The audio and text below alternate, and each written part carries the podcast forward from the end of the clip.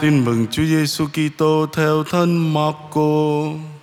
Lạy Chúa, vinh danh Chúa. Khi ấy Đức Giêsu nói với các môn đệ rằng: Chẳng lẽ mang đèn tới để đặt dưới cái thùng hay dưới gầm giường? Nào chẳng phải là để đặt trên đế sao? Vì chẳng có gì che giấu mà không được tỏ lộ, chẳng có gì bí ẩn mà không được đưa ra ánh sáng. Ai có tai để nghe thì hãy nghe. Người nói với các ông, hãy để ý tới điều anh em nghe. Anh em đông đấu nào thì Thiên Chúa cũng sẽ đông đấu ấy cho anh em và còn cho anh em hơn nữa. Vì ai đã có thì được cho thêm, còn ai không có thì ngay cái đang có cũng sẽ bị lấy đi. Đó là lời Chúa. Lạy Chúa Kitô, ngợi khen Chúa.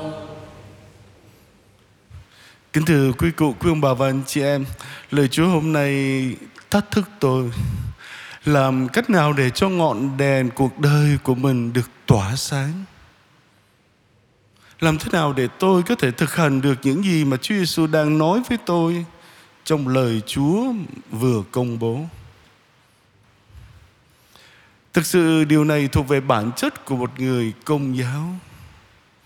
Nhiều người công giáo nghĩ rằng họ chỉ cần sống đạo ở mức độ vừa phải bằng cách là tham dự thánh lễ ngày Chủ nhật đầy đủ và không phạm tội trọng. Trên thực tế, đúng đây là yêu cầu tối thiểu nhưng trách nhiệm của người công giáo còn nhiều hơn, rất nhiều hơn nữa. Cứ từ thử tưởng tượng ở cổng thiên đàng mà thánh phêrô hỏi chúng ta, tại sao tôi lại phải cho bạn vào thiên đàng? Liệu thánh nhân có hài lòng với câu trả lời dạ tại con thi hành những bổn phận Kitô hữu ở mức tối thiểu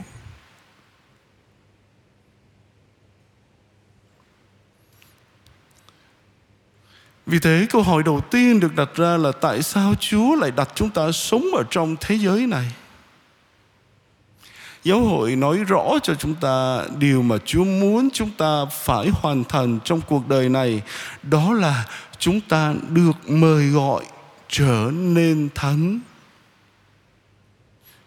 Như thế, việc sống là người tử tế hay là một người công dân tốt trong xã hội chỉ là một bước đệm không đủ để hoàn thành sứ mạng của Kitô hữu chúng ta. Ơn gọi của chúng ta phải là trở nên những vị thánh như cha chúng ta ở trên trời là đấng thánh. Ước vọng nên thánh không phải là chúng ta mong đợi để rồi chúng ta trở nên kỳ quặc hay là lạ lùng.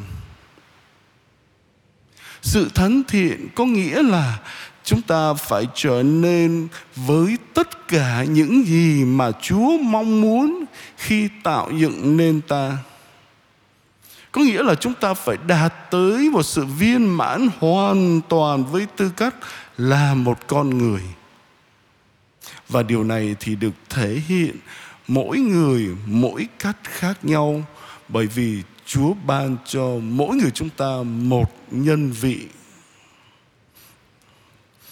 Một vị thánh là người cố gắng hết sức để làm theo ý muốn của Chúa và động lực thúc đẩy chúng ta thi hành điều này đó là tình yêu mến Chúa. Đây chính là cách thức mà chúng ta đặt ngọn đèn cuộc đời của ta không phải ở trong thùng hay là dưới gầm giường, mà là chúng ta đặt trên giá đèn để ánh sáng ngọn đèn của chúng ta được tỏa sáng vậy chúng ta thử hỏi, ý muốn của chúa dành cho tôi một cách cụ thể là gì? Chúa muốn chúng ta phục vụ thiên chúa tốt nhất. Và phục vụ thiên chúa tốt nhất là khi chúng ta phục vụ anh chị em của mình. Và điều này thường có nghĩa là chúng ta phải hy sinh, vì chính hy sinh mới làm nên giá trị của việc làm và hiệu quả của một tình yêu hy sinh là điều duy nhất mang lại cho chúng ta hạnh phúc.